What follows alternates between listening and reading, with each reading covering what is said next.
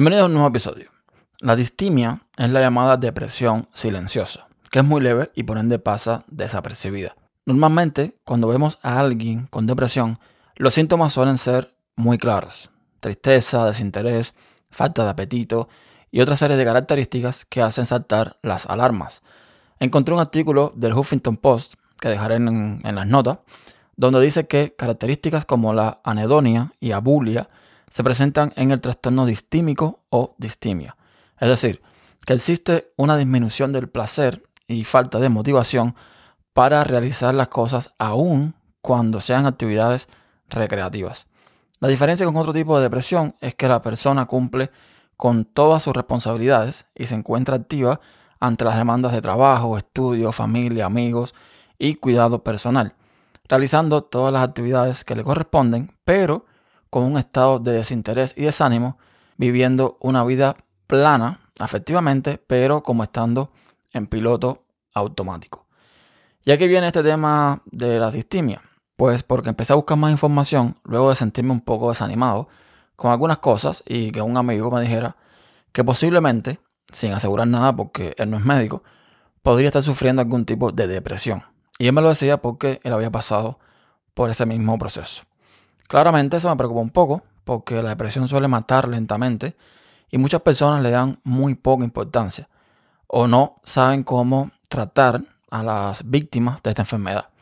Y en el caso de quien la padece, uno de los mayores problemas es la negación, porque como supuestamente se siente bien o continúa con su vida como si todo fuese normal, no termina aceptando que necesita ayuda.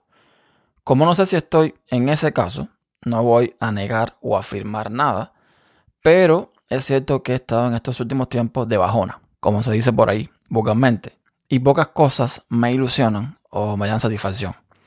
Me he estado revisando para ver qué factores externos podrían estar provocando en mí este desánimo e incluso a veces irritación. Y aunque claramente podría ser muchas cosas de la vida cotidiana y que causan altos niveles de estrés como el trabajo, las cuentas pendientes, las deudas, etcétera, etcétera, he decidido ir cortando poco a poco por lo sano y limitar ciertas actividades o interacciones en mi día a día. Lo más obvio en este caso, las redes sociales o grupos de mensajes. Me he dado cuenta que le estoy prestando mucha atención a cosas que se escapan de mis manos y que me están afectando. Por ejemplo, yo soy cubano, como muchos saben, pero no vivo en Cuba. Sin embargo, como muchas de mis amistades viven en la isla, estoy en grupos de Telegram donde todo el tiempo se está debatiendo sobre los problemas que se viven allí, problemas que como dije no puedo resolver y que de alguna forma me están afectando, porque además de ellos, una parte importante de mi familia sigue viviendo en Cuba. Entonces, estar recibiendo ese bombardeo de información, notificaciones y demás, de alguna forma me está afectando. Aunque ponga estos grupos en archivo, basta con una mención para que vuelva a saltar a mi foco de atención y es un círculo vicioso que no puedo evitar. Así que la solución es claramente salirme definitivamente y eso he hecho. Este método ya me resultó bastante efectivo hace un tiempo atrás cuando cerré mi cuenta de Twitter. Me hice una nueva y dejé de seguir a un montón de cubanos. Pero bueno, algo siempre se escapa de mi filtro y aparece en mi línea de tiempo y es inevitable.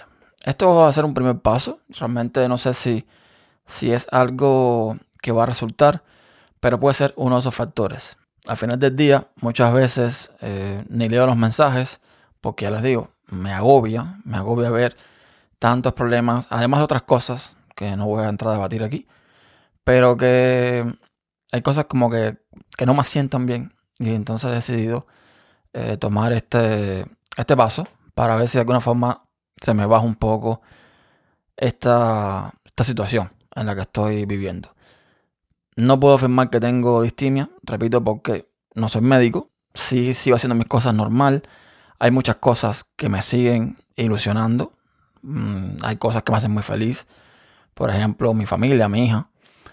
Pero eh, la realidad es que también por momentos a veces me he sentido bastante de bajona y es preocupante porque, como digo, la depresión no se suele tratar correctamente y muchas veces se deja pasar, se deja correr y te va afectando poco a poco, poco a poco, hasta un punto de no retorno para algunas personas.